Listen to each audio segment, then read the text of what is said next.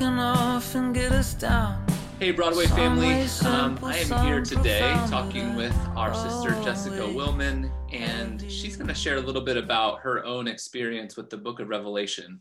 The first sermon a couple weeks ago, I mentioned that if anyone would like to share their story and their experience of Revelation, to let me know. And Jess called me a couple days later and said, I'd be glad to share. So Jess is here to share with us a little bit. And Jess, thanks for sharing, but thank you more for who you are, and just really grateful for your role at Broadway. And it's cool that you were a kid at Broadway and have grown up, and we're watching you be a committed follower of Jesus. So thanks for who you are. Thanks. So Jess, can you just share a little bit about your own experience of Revelation, and what's your story there? Yeah, so I was born in the mid-90s. I'm not really sure when the Left Behind movies came out, but I remember in the house we had all the books, and then I saw the movies at some point. I think I was pretty young when I saw them for the first time, and they just kind of freaked me out. They scared me.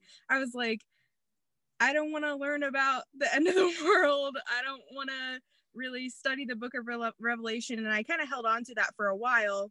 But part of the reason I didn't want to study it is because I was afraid based on what I'd seen in those movies, but also because part of me just felt like I didn't really care to know, but most of it was based on fear, that all the details that would get us to the end of the world here. But I held on more to the simple fact, okay, the world's going to get worse before Jesus comes back, and he will come back, and it will end up with us being with him in heaven. And I was okay with that. I was like, yep, I'm good. That's all I need to know. The rest doesn't really matter to me.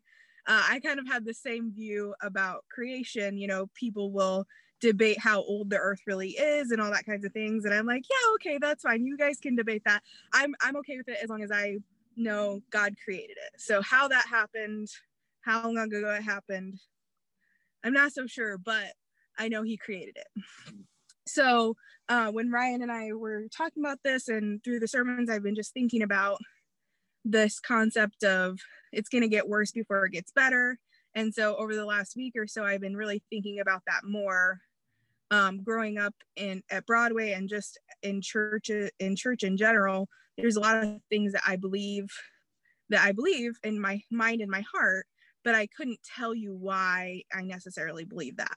So that idea of it's going to get worse before it gets better, I wanted to dig into that. Why do I believe that? And so I did some reading, and the thing that I really came back to was Matthew 24, and Jesus is talking about all these things are going to happen. And he's talking about the end of days, and he's telling his followers, don't be afraid. This stuff has to happen before the end comes. He talks about like the temple being destroyed, there being wars, there being deception, famines, earthquakes, all kinds of stuff that, that sounds pretty awful to me. And I don't know if that means they'll all happen in one little tiny window or if they'll happen over time, a long chunk of time. It really could be. But that's kind of where I get this idea that things will get worse before they get better. And really that's been a big source of hope for me, because I see things really going to like really bad sometimes here or around the world. I'm like, dang, things are bad. But that kind of gives me that hope, like, well, that's right. Jesus said things were going to be this way, and that don't be afraid, because in the end, these are leading up to that time where we can be together. So that's not a surprise to God when things go awry. He told us it would happen. And so if we're to know that, what do you think the Lord's goal in telling that his followers that? What should our response be when we hear him saying that these things are going to happen before I come, so don't be surprised? Yeah, I think it just lends us to a place of trust, like, really committing to this is what he said will happen, and I trust him that that's what the plan is. Yeah. The plan is that we'll be together. So even though there's all these things that are going to happen, I can trust that the Lord sees that and he's with me through that. And the ultimate goal is for us to be together. I think we can, that trust. And then I would add the idea of being prepared and ready, you know, that in the U.S. for a lot of long time, like we haven't had to experience a lot of those things. And so if and when we experience those things, we need to be ready. And as Peter says, don't be surprised at the trial that you're facing. Mm-hmm. And so that we need to be ready for those things. So, well, Jess, what's your hope over the next few months as we read Revelation for your own life? What are you hoping to gain from our study? Yeah, a couple things. The first thing is, you know, I've never really, like I said, I never really read through or learned much about Revelation, just snippets here and there. So just getting familiar with the book, and also as we've read through it already, there's just so many amazing, beautiful pictures described, like the different gemstones that were mentioned in the one chapter, and just like, I never knew that stuff was in there. So it's really cool to see that. And then also just imagine what the future may be like, may look like in its beauty. And that's just amazing to me. And then the second thing with the familiarity is, you know, talking with people who aren't believers, or who maybe are believers, but they're kind of in a moment of doubt.